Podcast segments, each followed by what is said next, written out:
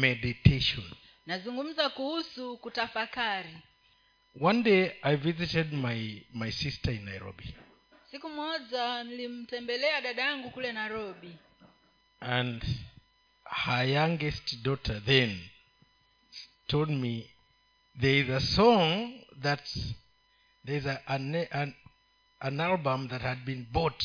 And she said she will never listen to it until i explain it to her alafu yule binti yake aliyekuwa ndiye mdogo wakati huo akasema kwamba kuna wimbo ambao umetoka na sahani ya santuri imenunuliwa na hata icheza mpaka nimwambie maana yake. Because it was being played in, eh, played in a christian house. Maana ilikuwa inachezwa katika nyumba ya kikristo. So she could not dare listen to it until her papa who is a pastor explains. Kwa hiyo hangethubutu kuisikiza hadi babake ambaye ni mchungaji aweze kueleza kuhusu maana ya umbo huo. It's a song that most of you know by the rivers of babylon. Ni wimbo ambao wengi wanaujua huu ambao unaenda kwa jina hilo. By the rivers of babylon. By the rivers of babylon there we sat down there we were when we remembered zion.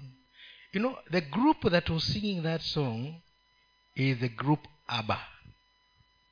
Unajua kundi lililoimba huo wimbo ni kundi ambalo linaitwa aba yaani wa- waimbaji wa kidunia ambayo walikuwa wamevuma sana.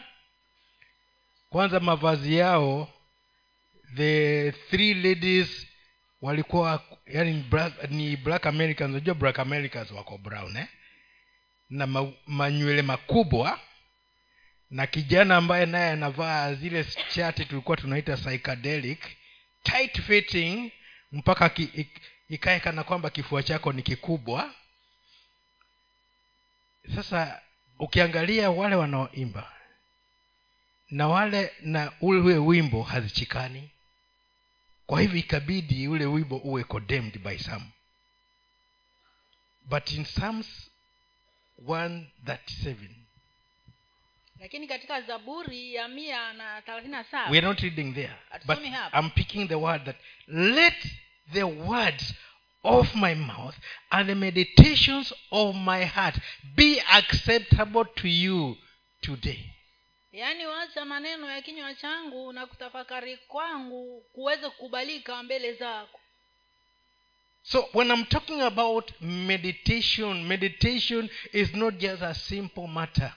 Kwa hiyo ninapozungumza kuhusu neno hili kutafakari kutafakari si jambo siongelei ah, neno naongelea kutafakari. Hali hiyo ya kutafakari si jambo dogo. It's an integral part of our life ni hali ya muhimu sana ya maisha yetu. When you are leading praise if you are not meditating on what you're saying you are just speaking words which don't touch you and they can't touch us. Wakati unapoongoza sifa ikiwa hutafakari juu ya mambo unayosema basi utakuwa tu wasema maneno tu ambayo hata hayawezi kutukuza hayakuguzi wewe na hayatatuguza na sisi. Unapohubiri neno bila kutafakari halikuguzi wewe na halitatuguza na sisi. Unapojaribu kuambia mtu unampenda na utafakari mambo hayo hayata haya, hayakuguzi na hayatamguza. Meditation is very important in our lives. Kutafakari ni jambo la muhimu sana maishani mwetu. You must meditate on what you think and what you do and what you say ni lazima utafakari kwa kile unachosema na kwa kile unachotenda na jinsi unavyotenda. Even what you think. Hata kile ambacho unawaza. In daniel chapter 1 the king nebuchadnezzar was was lying on the bed and he was meditating on his kingdom. Katika kitabu kile cha danieli mlango wa kwanza mfalme nebukadnezar alikuwa analala kitandani mwake akiwa anatafakari mambo kuhusu ufalme wake. But he did not pay attention to his meditation. Lakini hata hivyo haku hakuwa makini kwa kule kutafakari kwake. So when he woke up it was just a dream which was which was meaningful but disturbing.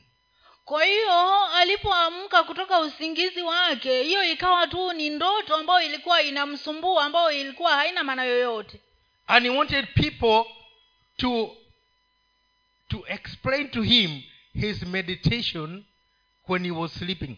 Na akataka watu waweze kumweleza kuhusu kutafakari kwake wakati alipokuwa analala. And so he called all the all the witch doctors and all the sorcerers and all the prophets of those days. Kwa hiyo akawaita waganga wote wachawi wote na watabiri wote wakati huo. I'm trying to show you how important it is to meditate and know what you're meditating nataka kuonyesha vile ambavyo ilivyo muhimu sana kutafakari na kujua kile unachotafakari. And when everybody told him that they cannot be nobody there has never been a, an, a question like that posed to the wise men because the witch doctors and the and all those who are being called the wise men. Na wale wachawi na hao ambao wakati huo walikuwa wanaitwa wenye hekima wakamwambia jambo kama hilo halijawahi kuletwa kwetu katika muda wote. And nobody can answer you. Na hakuna mtu ambaye anaweza kujibu wewe. And i'm bringing it this way now. Your meditations are only known to you. Na nataka nikwambia ya kwamba kutafakari kwako kwajulikana na wewe mwenyewe. And nobody can help you with your meditation except god na hakuna mtu anaweza kukusaidia kuhusu nako kutafakari kwako isipokuwa mungu peke yake. And until daniel came in chapter 2 and he got the revelation of what was going on daniel chapter 2 and then he was able to explain and tell him oh king you are sleeping on a bed thinking about your kingdom. And then you saw this vision. So god gave him the revelation of his meditation. Kwa hiyo katika ule mlango wa pili hapo tunaona danieli ndipo akaja na kumweleza mfalme kuhusu kile alichokuwa anatafakari akamwambia kwamba ulikuwa unala kitandani na ukapewa haya maono. And because the meditation was lost to him he acted foolishly to the explanation of his meditation. Na kwa sababu kule kutafakari kwake hakukuwa kwa muda mrefu hakuwa kumemwingia yeye. Na alipopewa akafanya haraka haraka kufanya mambo ili atimize hiyo meditation which was not now his.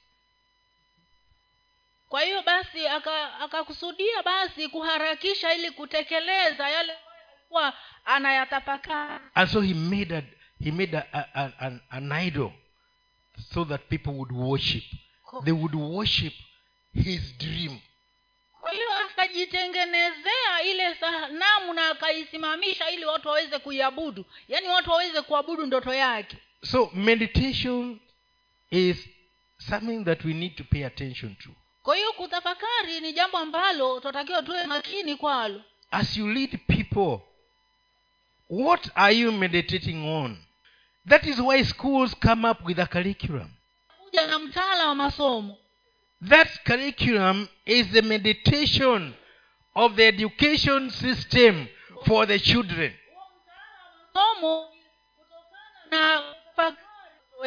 They are in this position and you want them to get to that position. Yaani without meditation you don't know where you're going. Pasipo kutafakari hujui pale unapoenda.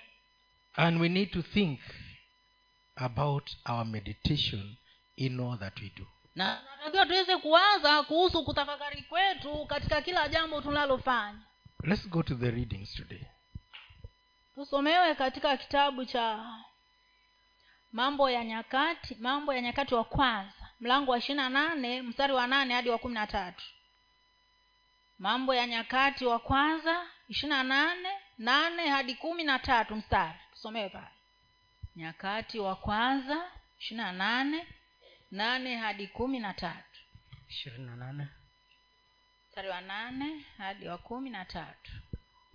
Basi sasa machoni pa israeli wote hilo kusanyiko la bwana na masikioni pa mungu wetu angalieni na kuzitafuta amri zote za bwana mungu wenu ili mpate kuimiliki nchi hii njema na kuwa, kuwarithisha wana wenu baada yenu hata milele nawe sulemani mwanangu mjue mungu wa baba yako ukamtumikie kwa moyo mkamilifu na kwa nia ya kumka, uh, kumka, kumkubali kwa kuwa bwana hutafuta tafuta mioyo yote na kuyatambua mawazo yote ya, fikira.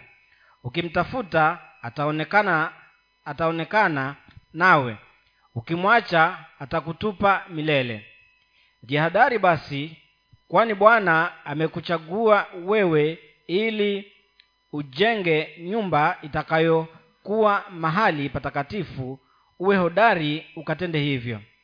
Ndipo daudi akampa sulemani mwanawe mfano wa ukumbi wa hekalu na nyumba zake na hazina zake na orofa zake na vyumba vyake vya ndani na mahali pa kiti cha rehema na mfano wa yote aliyokuwa nayo kwa roho katika habari ya nyua za nyumba ya bwana na ya vyumba vyote vilivyoizunguka na hazina za nyumba za mungu na ya hazina za vitu vilivyowekwa wakfu.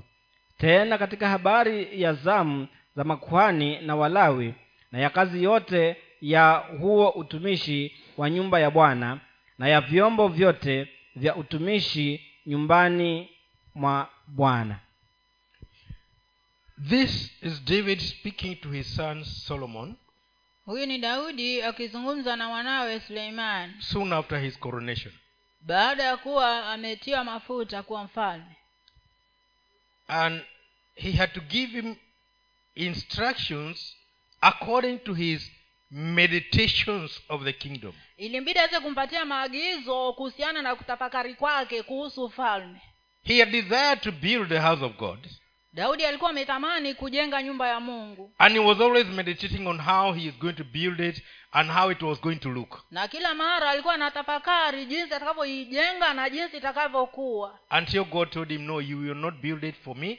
It is your son who is going to build it. hadi mungu akaja akamwambia ya kwamba hapana siwe utakayejenga nyumba yangu bali ni mwanao ndiye atakayejenga So when Solomon came to power, kwa hiyo suleimani alipochukua hatamu za uongozi his father told him how he should do it according to the meditations that he had. da, baba yake daudi akamweleza jinsi atakavyoijenga sawasawa na kutafakari kwake alikokuwa nako And he also told him, for you to be successful, na akamwambia kwako wewe kuweza kufanikiwa you must meditate on God day and night ni lazima uweze kutafakari juu ya mungu usiku na mchana so that he can enable you to fulfill what you are going to do. ili akaweze kukuwezesha wewe kutekeleza kile ambacho unataka kutenda As we serve God, tunapomtumikia mungu if we don't meditate on him, we better stop meditating on his work. Kama hatutatafakari juu yake ni heri tuache kutafakari kuhusu kazi yake You cannot separate God and his work.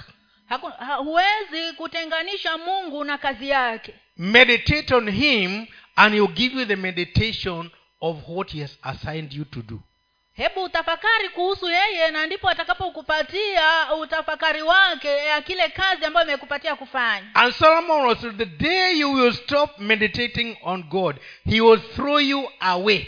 na suleimani akaambia ya kwamba siku utakapowacha kutafakari juu ya mungu basi atakutupilia mbali. We may see you in ministry, tunaweza kukuona wewe katika huduma. but if you're not focusing on God, you may be there, but just an empty shell. lakini kama mtazamo wako haumwelekei mungu unaweza kuwa tu pale lakini ukawa tu ni ni chombo kitupu Without meditating on God, pasipo kutafakari juu ya mungu stop wasting your time on what he told you to do. hebu acha kupoteza wakati wako juu ya kile ambacho alikuambia ufanye This work is done step by step with him. Hii kazi yafanywa hatua kwa hatua pamoja naye And if you don't know, when you meet when you, meet Samson in the Bible, ask him what failed him. na kama hujui basi utakapokutana na samsoni katika bibilia hebu muulize ni wapi alikosea when his focus was removed from god to the great power and, and strength that he had wakati mtazamo wake uliondolewa kwa mungu na ukaelekea zile nguvu alizokuwa nazo that great power and strength destroyed him. hizo nguvu kuu alizokuwa nazo zilimwangamiza. He died. Akafa. We can die if our focus in meditation is taken away from god tunaweza kufa kama mtazamo wetu na kutafakari kwetu kumeondolewa mbali na mungu. We may seem to be studying but long dead. Tunaweza kuonekana kuwa tumesimama lakini tulikufa kitambo. So we need to meditate on god day and night for us to succeed in what we are doing. Kwa hiyo tunatakiwa tuweze kutafakari juu ya mungu usiku na mchana kwa kile ambacho tunahitaji. And solomon was told the whole of israel is looking upon your meditation on god. Na suleimani akaambiwa ya kwamba israeli yote inakuangalia wewe kuhusu kutafakari kwako juu ya mungu. The minute you lose focus mara mara tu utakapopoteza mwelekeo. whatever god has intended to bring as an inheritance to the israelites in this generation and generation to come chochote kile ambacho mungu amekusudia kuletea israeli katika kizazi hiki na kizazi kijacho it will be gone. chote kitakuwa kimeisha. But what will make it go away? Lakini ni kitu gani kitafanya kiondoke? The loss of focus on meditating upon god by the king. Ni ile hali ya kupoteza uh, mtazamo wako kuna kutafa, kwa kutafakari juu ya mungu kwa mfano. Without mincing words kenya is the way it is because even the ones we call our leaders don't meditate upon god. Pasipo kukosa maneno hata kenya iko vile ilivyo kwa sababu wale viongozi tulio nao hawatafakari juu ya mungu. I'm not just talking about the president. Sizungumzi kuhusu rais. Give me one leader we elected who is putting the first priority on god and not the things they can achieve. Nipatie kiongozi mmoja ambaye tulimchagua ambaye anaweka mtazamo wake na kutafakari kwake kwa mungu. Na sio vile vitu ambavyo atakavyovipata. That is where we are failing na hapo ndipo tunakosea. And now they are dragging us along into their into their missing the focus. Na sasa wanatuingiza katika hali yao ya kukosa mwelekeo. And that is the truth na huo ndio ukweli. The whole truth ukweli wote. and nothing but the truth. Na si kitu kingine bali ukweli mtupu. So even as we align ourselves with this wing or this wing we are already aligning ourselves with people who are not meditating upon god and his plan. Kwa hiyo hata tunapojiunganisha na mrengo huu au mrengo huu mwingine tunajiunganisha na watu ambao wamepoteza mwelekeo wao kulingana na, na mpango wa mungu. And that is the truth. Na huo ndio ukweli. Let's go to the next one. Tusomewe sasa katika kitabu cha yeremia. Yeremia ishirina tisa moja hadi kumi na nne mstari. Kitabu cha yeremia ishirina tisa moja hadi kumi na nne mstari. Maneno haya ndiyo maneno ya waraka ambao nabii yeremia aliupeleka toka yerusalemu. Kwa hao waliobaki wa wakuu waliochukuliwa mateka na kwa makuhani na kwa manabii na kwa watu wote ambao nebukadreza aliwachukua mateka toka yerusalemu hata babeli. Hapo walipokwisha kutoka yerusalemu yekonia mfalme na mama yake mfalme na matoashi na wakuu wa yuda na yerusalemu na mafundi na wahunzi. Kwa mkono wa elasa mwana wa shafani na gemaria mwana wa hilkia ambao sedekia mfalme wa yuda aliwatuma hata babeli kwa nebukadreza mfalme wa babeli kusema bwana wa majeshi mungu wa israeli awaambia hivi watu wote waliochukuliwa mateka. Niliowafanya wachukuliwe toka yerusalemu mpaka babeli jengeni nyumba mkakae ndani yake kapandeni bustani mkale matunda yake. Oeni wake mkazae wana na binti kawaozeni wake kawaoze, kawaozeni wake wana wenu mkawaoze waume binti zenu wazae wana na binti mkaongezeke huko wala msipungue kautakieni amani mji ule ambao nimewafanya mchukuliwe mateka mkau- mkauombee kwa bwana kwa maana katika amani yake mji huo ninyi mtapata amani. Maana bwana wa majeshi mungu wa israeli asema hivi manabii walio kati yenu na wabashiri wenu wasiwadanganye ninyi wala msisikilize ndoto zenu mnazootesha kwa maana kwa jina langu hutabiri maneno ya uongo kwenu mimi sikuwatuma asema bwana. Maana bwana asema hivi babeli utakapotimiziwa miaka sabini nitawajilia ninyi na kulitimiza neno langu jema kwenu kwa kuwarudisha mahali hapa. Maana nayajua mawazo nayowawazia ninyi asema bwana ni mawazo ya amani wala si mabaya. Kuwapa ninyi tumaini siku zenu za mwisho. Nanyi mtaniita mtakwenda na kuniomba nami nitawasikiliza. Nanyi mtanitafuta na kuniona mtakaponitafuta kwa moyo wenu wote.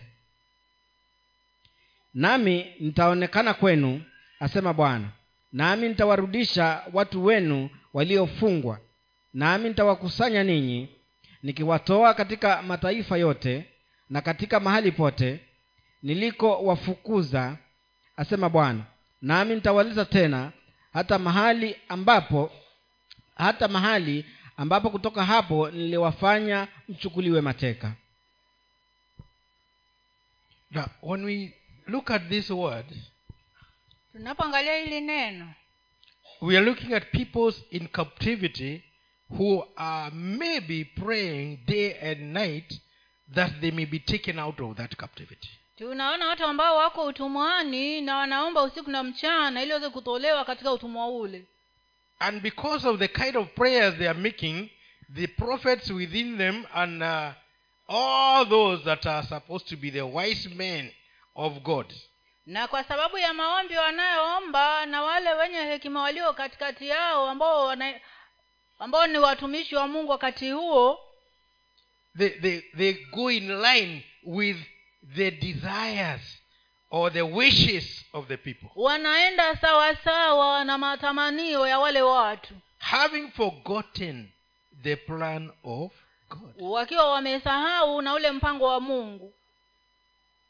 And they lied to the people that they are going to come out of captivity. alafu anawadanganya watu eti watatoka kwa utumwa But God said, My plan is 70 years in captivity. lakini mungu akaambia kwamba mpango wangu ni miaka sabini katika utumwa And nothing will change. na hakuna kitakachobadilika So the best thing is settle down where you are in captivity. kwa hivyo kitu kizuri ni kwamba hebu tulieni hapo mlipo katika utumwa Build houses jengeni manyumba and live in them. na mwishi ndani yake Plant vineyards and eat the fruit. pandeni mizabibu na mle matunda yake Marry off your daughters and also marry your sons. ozeni wana wenu na pia waozeni waozesheni mabinti zenu And you also increase now in that land, in that captivity. na mkaongezeke katika nchi hiyo ya utumwa Because you are not coming out soon. Maana hamtoki huko hivi karibuni You must start thinking the way I am thinking. lazima uanze kufikiria vile ninavyofikiria mimi If you must prof- prosper. kama ni ufanikiwe But if you are going to think the way you want to think without meditating on what I am saying, you will not make it. lakini kama utaenda kufikiria vile unavyofikiri mwenyewe pasipo kutafakari kile ninachotaka ufanye hautafaulu kamwe Let me say this even in all the plans that we do, if we don't invite the meditation of God in these plans, they don't they don't succeed. wacha niseme hivi hata katika mipango yote tunayokuwa nayo kama hatutakaribisha kutafakari kwa mungu ndani yake mipango hiyo haitafanikiwa kama And if we fail to bring in his meditation, we delay ourselves from getting there. Na tunapokosa kuleta kutafakari kwake basi twajichelewesha wenyewe kufika mahali pale But he says we better think alongside him. lakini anasema ya kwamba ni heri tuweze kuwaza sawasawa na mawazo yake We cannot go alone. We can only go with him. hakuna vile tunaweza kwenda peke yetu bali ni lazima tuende pamoja naye When people prophesy good things for us, when God has not planned it, it will not come. watu wanapotabiri vitu vizuri juu yetu kama mungu hajasema kitu hiko basi havitatokea This reminds me of that meeting we had in Mombasa, and uh, our sister Rebecca was there. hii inanikumbusha ule mkutano tuliokuwa nao kule mombasa na dada yetu rebeka alikuwa pale rebeka Suma. rebeka suma ambayo tulikuwa naye wakati mmoja And the, the, the so-called apostle looked at her and he saw this woman, uh, she's, she, can, she can answer to my call. alafu apostol mmoja hapo akamwangalia vizuri sana akasema huyu anaweza kujibu uh, napomwita I said, You, I can see a red car which you are not going to buy. It will come. Na akamwambia wewe naona gari nyekundu ya kwako na hutanunua lakini itakuja. Like mgogo says, who is going to lose his car so that you get it? kama vile yule mhubiri mgogo anasema nani huyu atapoteza gari yake upate wewe? But you see if, if, if you don't take that word with the meditation of god you'll be easily swayed unajua uh, ka, kama hutachukua hilo neno na kutafakari kwa mungu basi kuna utadanganyika kirahisi. And she really gave a lot of money. Every time he asked for money she was there to give. Every time he would ask for money she was ready to give. Na huyu mama siku hiyo alitoa pesa nyingi sana. Maana kila mara kulipoitishwa watu watoe angesimama aje atoe. And when we left the meeting and came back here na tulipomaliza mkutano na tukarudi mahali hapa and many days went by. na siku nyingi zikapita and she came to me. na akanijia. And she asked me na akaniuliza pastor mchungaji what about that car? ile gari vipi? And i asked her which car? Nami nikamuuliza gari gani gari ipi I already knew the car. It's a red one i know. It was i was there when she was told so the, the, the car was told that will be coming. Na akaanza kuniambia gari ile ambayo niliambiwa kwamba itakuja. Said well the one who has the answer is the one who told you that it is coming. Na mi nikamwambia yule aliye na jibu kuhusu swala hilo ni yule ambaye alikuambia kwamba gari yako nyekundu inakuja. And she asked me do you mean that i was conned? Na akaniuliza "U- unamaanisha kwamba ni- nilidanganyi? Nilidanganywa i said I, I'm, i don't mean it. It's you who knows whether you are conned or whether the car is coming. Mimi simaanishi hivyo lakini sijui kama ulitapeliwa ama ni ya ukweli hiyo. You see, even when we receive the word, we must be meditating on God so that God's thoughts are the ones that are going to work in us. unajua hata kama tuna tutapokea neno lazima tuweze kutafakari juu ya mungu ili mawazo ya mungu yawe ndiyo ambayo yataenda kuja kwetu Manoah was not easily convinced that a son was going to be born in his house. manoa hakushawishika kirahisi rahisi ya kwamba mwana ataenda kuzaliwa nyumbani mwake And so he told his wife, That man who came and told you you are going to get a child, when he comes again, I want to meet him personally. na akamwambia mke wake mtu huyo ambaye alikwambia kwamba tutaenda kupata mtoto tutaenda kupata mwana atakapokuja niite na mimi nije nimuone And so when the angel came, the wife he, the wife sent for him. He said, That man has come again. na wa- wa- wakati malaika alipokuja huyu mama alienda kumwambia mume wake ule mtu amekuja tena The, the angel had already completed his mission of bringing the message to Manoah's wife that he was going to have a child. malaika tayari alikuwa amemaliza kazi yake ya kuleta ujumbe kwa manoa kwamba ataenda kupata mtoto mwanaume. But manoa said no no no no no. I have not heard it and this is my house. I need to hear it. Lakini manoa akasema pana pana pana. Sijasikia na hii ni nyumba yangu na mi nataka nisikie. So let him come and tell me. Kwa hiyo hebu naaje aniambie na mimi. And when they met he asked him are you the, the man who came and told my wife about her wife he said yes i am. Na ah, manoa akamuuliza malaika wa bwana je wewe ndio yule mtu ambaye aliongea na mke wangu ukamwambia kwamba ataenda kupata mtoto? Then he asked what manner of child will he be and what will be his business?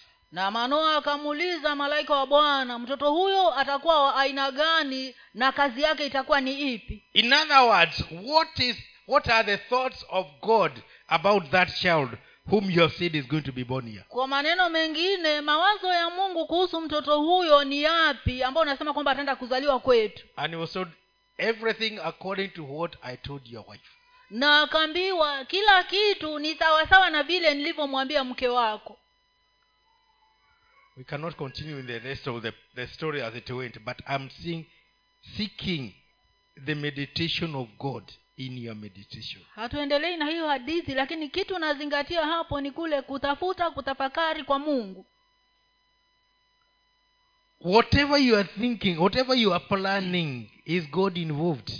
Chochote unachowaza chochote unachopanga je mungu amehusishwa? There are some things we do anyway because they are automatic. Kuna vitu vingine tunafanya tu hivi hivi kwa sababu tunaona tu ni vya kufanya tu. You cannot ask god. Now is, this, is it okay for me to eat now? Hakuna huwezi kumuuliza mungu haya basi sasa ni naweza kula saa hii? Or is it okay if i can go to the toilet? Ama niende chooni saa hii? You can't ask him those questions. Hauwezi kuuliza mungu maswali kama but there are some things you must ask him. God i feel i would like to buy a car. Is it the right time lakini kuna vitu ambavyo unaweza kumuuliza mungu. Kama hili je mungu na yani natamani mimi, kununua mimi, mimi gari? nata, natamani kununua gari niwe kama wahubiri wengine niache kuchekwa lakini bwana ndio wakati mzuri wangu ninunue gari. Yaani kuna mambo mengine ujue mpango wake. Bwana asifiwe sana. Amen. ama amwone kama nakaa kuchekwa siku zote si drive. Waliokoka juusi waka wakawa wachungaji wana drive. Bado naenda na route 11 sinachekwa lakini is it the right time for me to buy that car? Lakini swali nii je ni wakati wa sawa kwa mimi kununua hiyo gari? Should i put my energies now on the buying of a car? Je niweke bidii zangu zote katika hali katika mradi huo wa kununua gari? Actually a friend of mine once told me that i should invite him here so that we can raise money and i buy a car. Kuna rafiki yangu mmoja aliniambia kwamba nimkaribishe hapa tuwe na mchango wa kununua gari. I told him okay when the time comes i'll call you. Na mi nikamwambia wakati utakapokuwa utakapofika nitakuita. If god will make that time come. Kama mungu atafanya hiyo huo wakati ufike. And i believe if that time came he would even talk to you people to buy the car and i just see a car standing out na ninaamini ya kwamba kama kweli wakati huo wa mungu ulifika angeambia tu mmoja kama ungefika leo angezungumza na watu na gari ikasimamishwa pale hata pasipo mii kujua. Lakini kama hajasema hajaweka wazo hilo tafakari hiyo kwenu. Nikiliweka litanisumbua na nitawashukia. Kwa sababu si wakati wake na sio tafakari ya mungu. Amen. I've not failed to go wherever i wanted to go because i don't have a car sijashindwa kuenda mahali ni ambako ningependa kwenda kwa sababu sina gari. So it is not the primary thing. Kwa hivyo hicho sio kitu cha that was a by the way thing as, as, a, as a thought to see how how it is. Sija ukafikiri napasa wetu pengine. Anafikiria tumchangie. Ah, ah, bado haijaja. Let's go to the next one. Ah, tusomewe sasa katika injili ya luka mtakatifu mlango wa kumi mstari wa kumi na saba hadi wa ishirini nne. Injili ya luka mtakatifu. Kumi. Mstari wa kumi na saba hadi ishirini nne. Tusomewe pale. Ndipo wale sabini waliporudi kwa furaha wakisema bwana hata pepo wana, uh, wanatutii kwa jina lako. Akawaambia nilimwona shetani akianguka kutoka mbinguni kama umeme. Tazama mmewapa amri ya kukanyaga nyoka na nge na nguvu zote za yule adui wala hakuna kitu kitakachowadhuru lakini msifurahi kwa vile pepo wanavyowatii bali furahini kwa sababu majina yenu yameandikwa mbinguni saa ile ile let, let me explain that because that is what I was looking for. These people are, are so happy that demons are obeying them. Hao watu walikuwa wanasikia raha sana kwamba mapepo yanawatii And they came excited to Jesus. Ah, you should have been there and see how the demons are running away. na wakaja wakiwa wamesisimka sana wakamwambia yesu ehe ungekuwa hapo ungeona vile mapepo yalivyokuwa yaki- yakihangaika He said, That is not what should please you. na akawambia hicho sio cha ambacho chafaa That is not the meditation of God. huko huyo sio kutafakari kwa mungu The meditation of God is that your names are written in the book of life. bali kutafakari kwa mungu ni kwamba majina yenu yameandikwa katika kitabu cha uzima And that is what should please you more than demons running away from you. na hicho ndio chafaa kiwafurahishe sana kuliko swala hilo la kwamba mapepo yanawatoroka I know we are ever excited where demons are being chased. najua huwa tunasisimka sana wakati mapepo ya- yanafukuzwa But if the names are not, the names of those people are not written in heaven, God is not excited with the, with the business of chasing demons. lakini kama majina ya hao wafukuzaji wa mapepo hayajaandikwa katika kitabu cha uzima mungu hafurahishi na, na hao wafukuzaji wa mapepo It is not the primary thing. hilo sio jambo la msingi The primary thing is the names of these people to be written in the book of life. bali kitu cha msingi ni majina ya hawa watu yawe yameandikwa katika kitabu cha uzima And those are the people that Jesus gave the power now over the demons. na hao ndio wale watu ambao yesu alipeana nguvu juu ya mapepo Let's go on. some ah. saa ile ile alishangilia kwa roho mtakatifu akasema nakushukuru baba bwana wa mbingu na nchi kwa kuwa mambo haya umewaficha wenye hekima na akili umewafunulia watoto wachanga. Naam baba kwa kuwa ndivyo ilivyokupendeza. Akasema nimekabidhiwa vyote na baba yangu wala hakuna amjuaye mwana ila baba. Wala hakuna amjuaye baba ila mwana na yeyote ambaye mwana apenda kumfunulia. Akawageukia wanafunzi wake akasema aka, akawageukia wanafunzi wake akasema nao akawageukia wanafunzi wake akasema nao kwa faraga heri macho yaonayo mnayo yaona ninyi. Kwa kuwa nawaambia ya kwamba manabii wengi na wafalme walitamani kuyaona mnayoyaona ninyi wasiyaone na kuyasikia mnayoyasikia ninyi wasiyasikie. Now, Jesus was happy that these people were seeing and reading from the same page with God.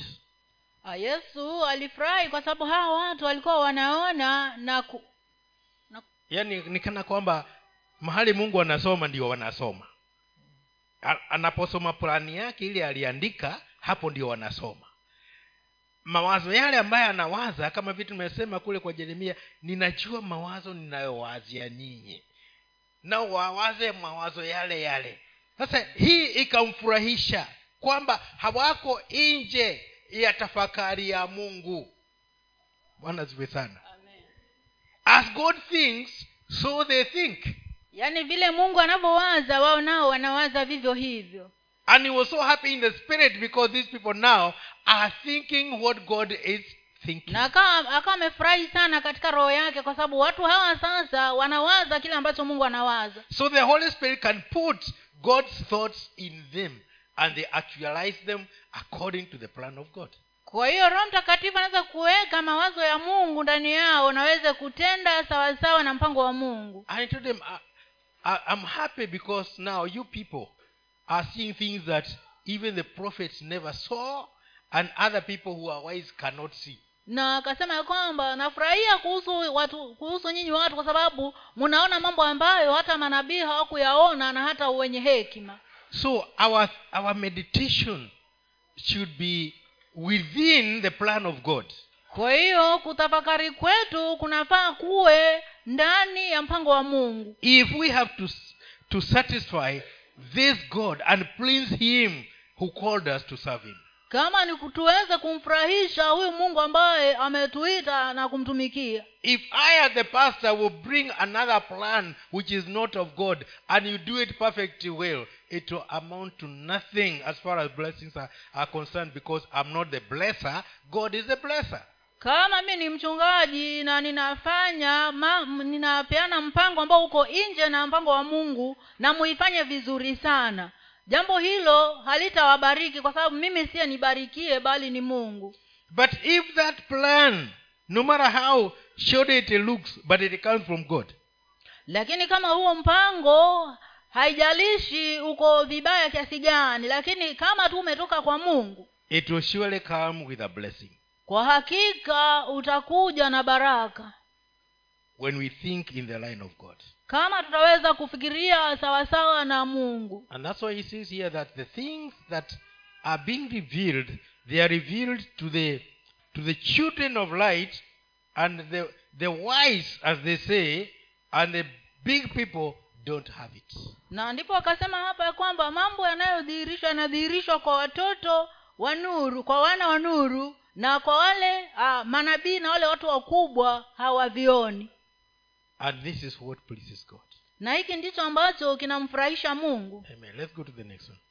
tusomewe sasa katika injili ya luka mtakatifu ishirini na mbili hamsini na nne hadi sitini na mbili mstari wakamkamata wakamchukua wakaenda naye nyumbani kwa kwani mkuu na petro alimfuata kwa mbali na walipokwisha washa moto katikati ya kiwanja waliketi pamoja naye petro akaketi kati yao.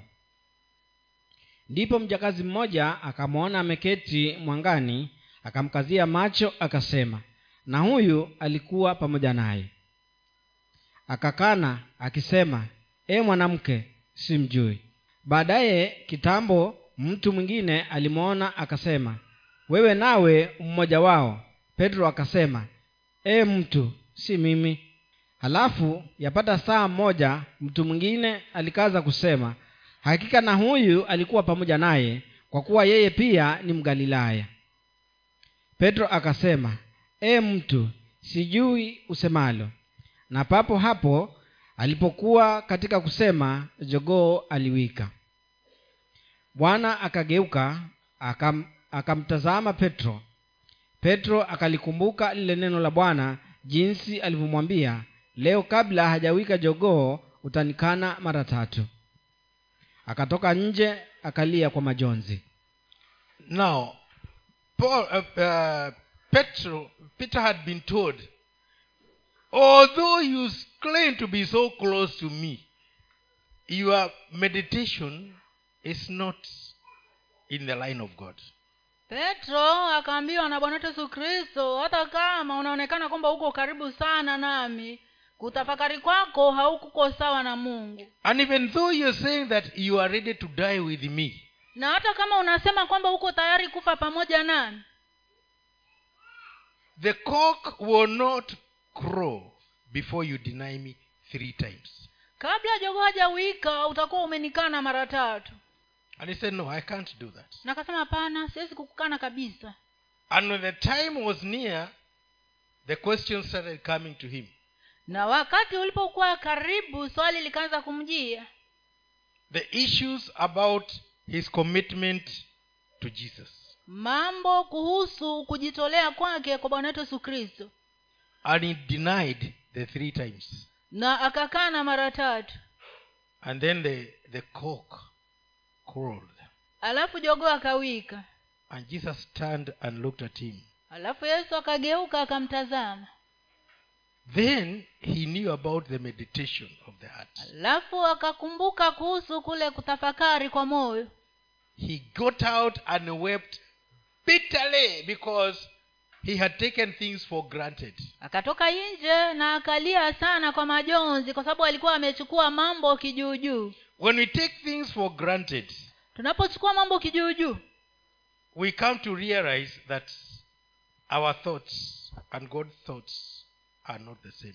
tunakuja kutambua ya kwamba mawazo yetu na mawazo ya mungu hayako sawa.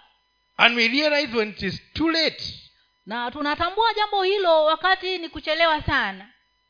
too late. Itakuwa ni kuchelewa sana. And we cannot reverse it. Na hakuna vile tunaweza kurudisha nyuma we may not tell anybody of what has happened tunaweza tusiambie mtu yeyote kilichotokea because it is our secret kwa sababu ni siri yetu. but deep within us we will be weeping.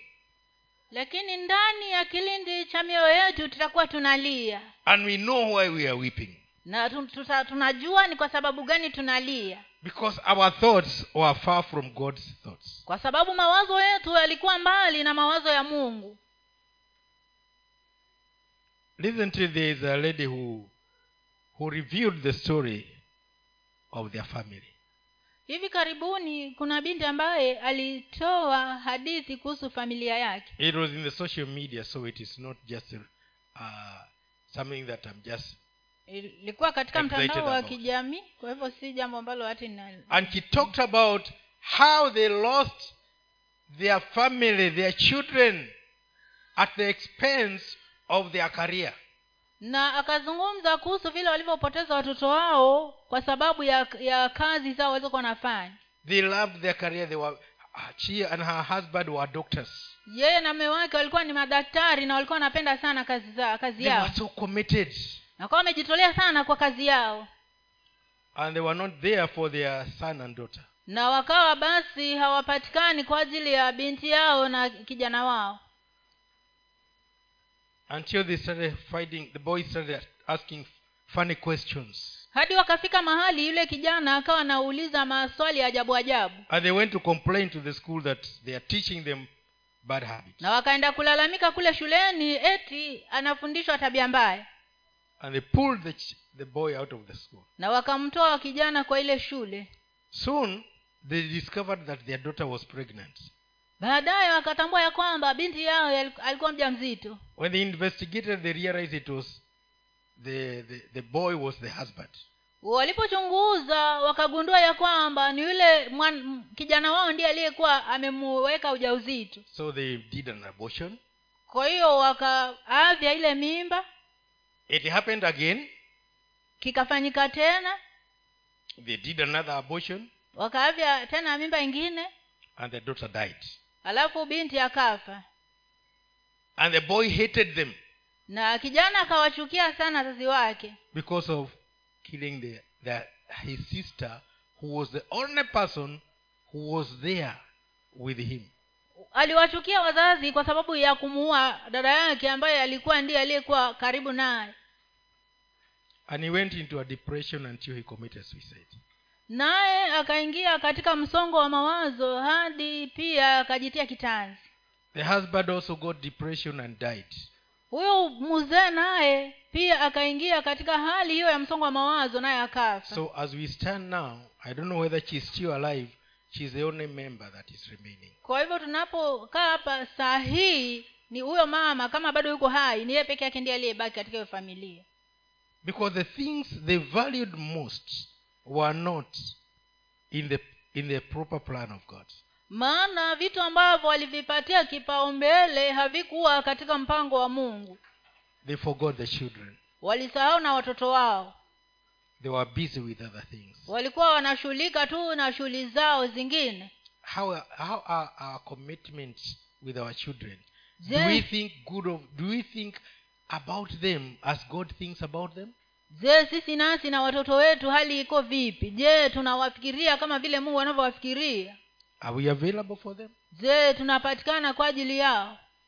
Will people read our story just the, the way we are reading the story of that couple ama watu watakuja kusoma hadithi yetu kama vile tunasoma hadithi ya, ya hawa familia what are we meditating upon about even our children tunatafakari nini hata kuhusu watoto wetu actually something has been bothering me for the last few days. kuna kitu kimekuwa kinisumbua siku chache zilizopita What curriculum are we having for our Sunday school?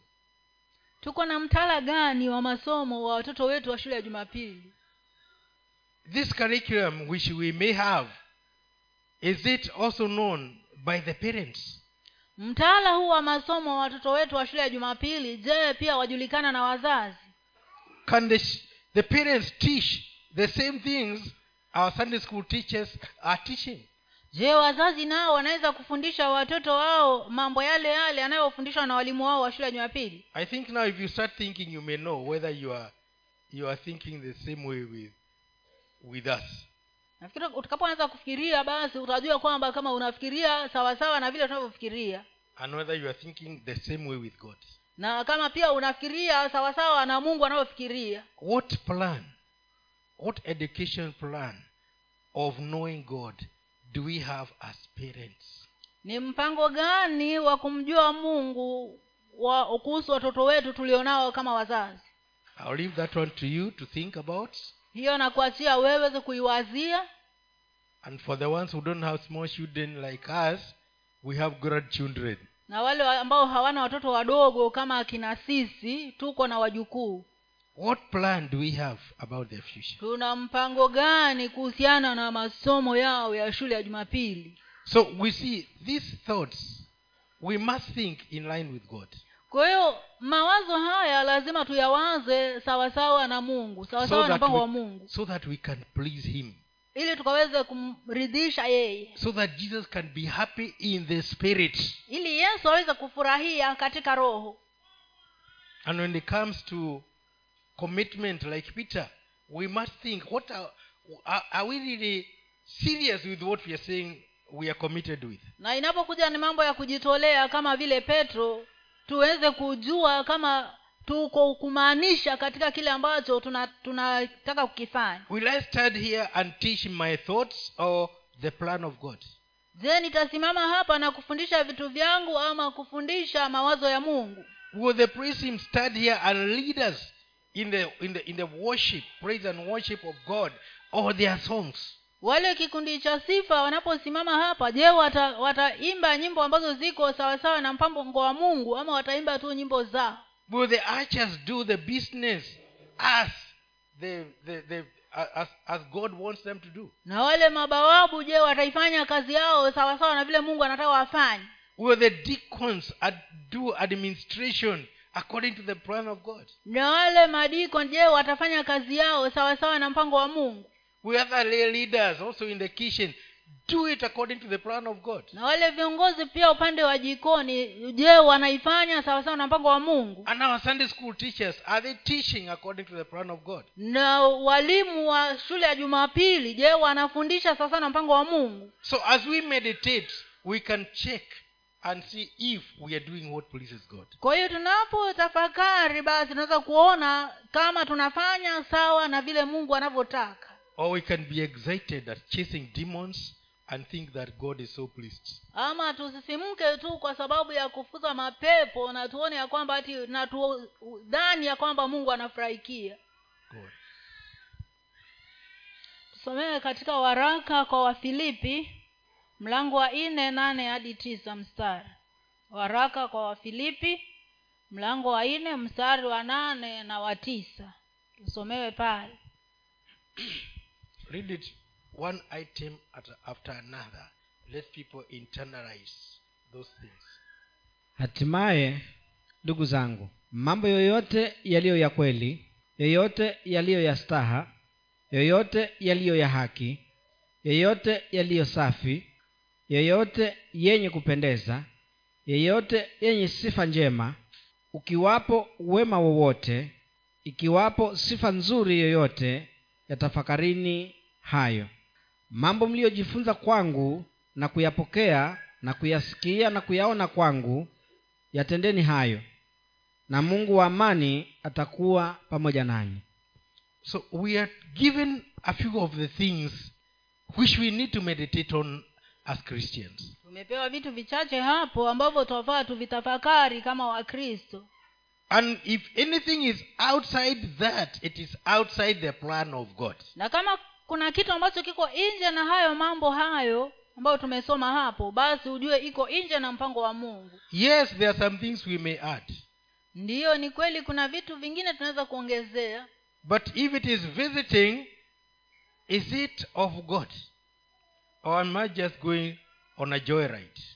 yaani kama ni kutembelea mtu ni ninatembelea sasa na mpango wa mungu ama naenda tu kufurahikia Am, maisha am I going to fulfill one of these items?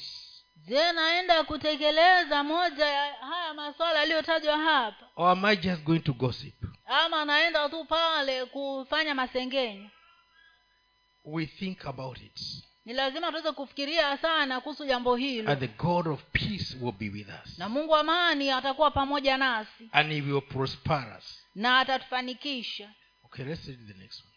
tusomewe katika kitabu cha yoshua. Yoshua mlango wa kwanza. Mstari wa kwanza hadi wa tisa. Yoshua moja moja hadi tisa mstari. Ikawa baada ya kufa kwake musa mtumishi wa bwana bwana akamwambia yoshua mwana wa nuni mtumishi wa musa akasema musa mtumishi wangu amekufa.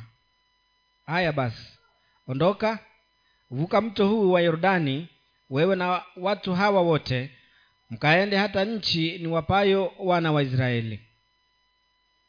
Kila mahali zitakapokanyaga nyayo za miguu yenu nimewapa ninyi kama nilivyomwapia musa. Tangu jangwa hili na mlima huu lebanoni mpaka mto ule mkubwa mto wa frati nchi yote ya wahiti tena mpaka bahari ile kubwa upande wa machweo ya jua hapo ndipo patakapokuwa mpaka wenu. Hapatakuwa mtu yeyote atakayeweza kusimama mbele yako siku zote za maisha yako. Kama nilivyokuwa pamoja na musa ndivyo nitakavyokuwa pamoja na wewe. Sitakupungukia wala sitakuacha. Uwe hodari na moyo wa ushujaa maana ni wewe utakayewarithisha watu hawa nchi hii niliyowaapia baba zao ya kwamba nitawapa. Uwe hodari uwe hodari tu na ushujaa mwingi. Uangalie kutenda sawasawa na sheria yote aliyokuamuru musa mtumishi wangu. Usiiache usiiache kwenda mkono wa kuume au mkono au wa kushoto upate kufanikiwa sana kila uendako. Kitabu hiki cha torati kisiondoke kinywani mwako bali yatafakari maneno yake mchana na usiku upate kuangalia kutenda sawasawa na maneno yote yaliyoandikwa humo. Maana ndipo utakapoifanikisha njia yako kisha ndipo utakapostawi sana. Je si mimi niliyekuamuru uwe hodari na moyo wa ushujaa usiogope wala usifadhaike kwa kuwa bwana mungu wako yu pamoja nawe kila uendako We can see Joshua being told by God, God is speaking, you know, comfortably. My servant Moses is dead. tunaweza kuona yoshua akizungumziwa na mungu mungu anamzungumzia tu kwa utulivu na namwambia tu mtumishi wangu musa amekufa And you know, God is the one who had told Moses to go up to the mountain to die. na ujue mungu ndiye ambaye alimwambia musa aende kule mlimani ili afe So he went to the mountain to die, kwa hiyo alienda kule mlimani ili afe according to God. sawa sawa na mungu And now he tells Joshua, My servant is dead. na sasa anamwambia yoshua kwamba mtumishi wangu musa amekufa Now I'm working with you. sasa nafanya kazi na wewe You have to follow what I told Moses so that you can be successful. ni lazima ufuate kile nilichomwambia musa ili uweze kufanikiwa And he told him, For these people to succeed, it depends on the way you are going to meditate on my word. na akaambiwa kwa watu hao kuweza kufanikiwa itategemea vile utakavyolitafakari neno langu. Not the way they will meditate on my word, si vile watakavyotafakari neno langu but the way you are going to meditate on bali vile wewe utakavyolitafakari neno langu. In this matter of meditation god deals with individuals not collective responsibility. Katika swala hili la kutafakari mungu anashughulikia anashughulikia mtu mmoja binafsi na si kama kundi. We cannot we cannot meditate together as a church. Hakuna vile tunaweza kutafakari sote kwa pamoja kama kanisa. But individually we can meditate on the word. Lakini kibinafsi tunaweza kulitafakari neno. And as many as are going to meditate on it they will be able to walk according to the plan of god. Na kadiri wengi watakavyolitafakari neno la mungu wataweza kutembea sawasawa na mpango wa mungu. If we are 100 preachers here we we are all meditating differently. Kama tuko wahubiri mia moja hapa sote twatafakari tofauti tofauti. If the praise team there are even thousands each one is meditating uh, uh, personally na kama wale waimbaji wa sifa hata kama wako kama elfu moja kila mmoja anatafakari kivyake kuhusiana na hizo nyimbo. Likewise all the other people vivyo hivyo na watu wote wale wengine. Whichever group you are in you have to meditate as an individual. Katika kundi lolote ulipo lazima utafakari wewe kama kama mtu binafsi. So that even if the others go astray at least you'll be found. That's why he said i'm looking for one man to stand in the gap. Ili hata wale wengine watakapokosea njia angalau wewe mmoja unaweza kusimama. Na ndio maana akasema natafuta mtu mmoja ambaye atasimama na neno langu. So that he can lead the way ili akaweze kuongoza watu.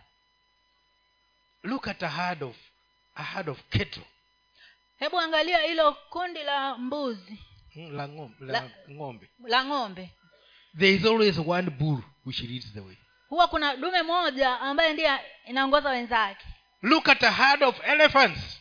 Angalia lile kundi la ndovu. There is always one elephant which leads the way. Kuna ndovu moja ambaye huwa ndiye anaongoza njia look at the flight of birds the, the ones who, which travel in a, in a v formation.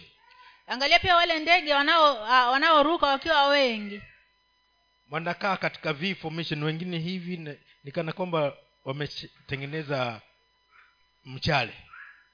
There is always one which is ahead. Huwa kuna mmoja ambaye ndiye yuko mbele. Thinking about the direction. Akiwa anafikiria kuhusu ile njia look at the hyenas. Angalia hata fisi. There is always one that is leading the, the pack. Kila mara huwa kuna moja ndiye anayeongoza wenzake. So can you be that one that is going to think about god? Hebu wewe uwe yule mmoja ambaye ataenda kufikiria sawasawa na mungu. So even if all the others stop you are still leading kwa hivyo hata wakati wale wengine wote watakosea njia wewe bado utaongoza. That's what elijah was saying. They are all dead. I'm alone. Na ndio maana eliya kanasema kwamba manabii wote wameuawa nimebaki mimi. So no no no. I have others seven na akaambiwa hapana niko na wengine elfu saba. But on matters of making radical decisions it is you. Lakini katika mambo hayo ya kufanya uh, maamuzi ya haraka haraka ni wewe so it is important to understand that.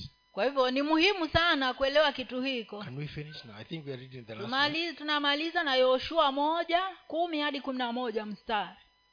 The same place where you are reading. Ndipo yoshua akawaamuru maakida wa watu akisema piteni katikati ya matuo mkawaamuru hao watu mkisema fanyeni tayari vyakula kwa maana baada ya siku tatu mtavuka mto huu wa yordani ili kuingia na kuimiliki nchi awapayo bwana mungu wenu mpate kuimiliki. After he had been told by god that moses is dead and now you are the leader. Baada ya kuwa ameambiwa na mungu ya kwamba musa amekufa na sasa wewe ndio kiongozi he listened to what god wanted alisikiza kile ambacho mungu alikuwa anataka. And he told the generals now can you go and tell the people to prepare food for for the journey? Na akaambia wale maakida hebu nendeni mkaambie watu watayarishe chakula kwa ajili ya safari. These three days you should have enough food supplies gathered because we are crossing the jordan. Katika hizi siku tatu muwe na chakula ya kutosha maana tunaenda kuvuka mto yorodani. Obviously across the jordan they did not have farms. Kwa vyovyote vile uh, uh, nyuma uh, nyuma ya Wakivuka Yordani- wakivuka kuta, ha, hakukuwa na mashamba yao. Kwa hivyo hakuna kuingia kuvuna. Bwana zii sana. Amen. so he is telling the people according to the plan of god. Kwa hiyo anawaambia watu sawasawa na mpango wa mungu. The season of manna and free food is over hati ya kwamba kipindi cha mana kimeisha sasa. With the with the exit of moses now we are not going to receive free supplies. Yaani kwa kuondoka kwa musa sasa hatutaenda kupata chakula cha bure. Carry your food. We are going on a journey. Bebeni chakula zenu tunaanza safari. Because we are now crossing the jordan to inherit the land. And in that land we have to work for what we eat. Maana tunavuka yorodani tunaenda kuimiliki nchi na katika hiyo nchi lazima tulime ndio tuweze kula. So the people are prepared. Kwa hiyo watu wakajitayarisha. As you read the story when the time came he told them today you are going to see one miracle that you have not seen na ukiendelea kusoma hapo utaona mahali ambapo aliwaambia watu ya kwamba leo mtaenda kuona muujiza ambao hamjawahi kuona kamwe. When the, the, the waters of river jordan stood up like a big wall. Wakati uh, yale maji ya mto yorodani yalisimama kama mlima mkubwa kama ukuta mkubwa. And on a long stretch there was a dam na katika huo urefu hivyo kulikuwa na dimbwi. And people crossed. Na watu wakavuka. And they went into jordan. They went, they went across the jordan. Na wakavuka hiyo yorodani. Because he was in charge. Maana yeye ndiye alikuwa anaongoza. Prior to that he never used to split the water kabla ya kipindi hicho alikuwa ha, ha, hajafanya swala hilo la kugawanya maji. But with the command of god now he could split he could stop the water from flowing. Lakini akiwa na ile amri kutoka kwa mungu sasa angezuia maji kutiririka. If you are going to think alongside with god and meditate on him you may have to do some things supernaturally. Kama utaenda kufikiria sawasawa na mpango wa mungu na ufanye vile mungu anataka kuna vitu ambavyo unaenda kufanya visio vya kawaida and i believe god is about to show us some of these wonders. Na ninaamini ya kwamba mungu yuko karibu kutuonyesha vitu kama hivyo. But we must rise up and meditate on what god wants us to do. lakini ni lazima tuinuke na tutafakari juu ya kile ambacho mungu anataka tukafanye. We must move away from vain arguments. Tuondokee mambo ya malumbano. Maswala ya na maana. Kuna vitu vingine ni vile mungu atakavyokuwa ameweka ndani yako. This is what god has said this is what we do na huko ndio tunaelekea. I don't know how many are hearing in the, in the spirit but that is where we are heading. Sijui ni wangapi wanasikiza katika roho lakini huko ndio tunaenda. That's where we are going. Huko ndio tunaenda. Moses is dead. Musa amekufa. Joshua is leading. Yoshua ndiye anaongoza sasa. And we have to go and inherit the land that we were promised. Na ni lazima tuingie na kuimiliki nchi ambayo tumeahidiwa. Amen. Amen. I think my wife can conclude with that because she laid the foundation. Mke wangu aje akamilishe maana yeye ndiye aliweka msingi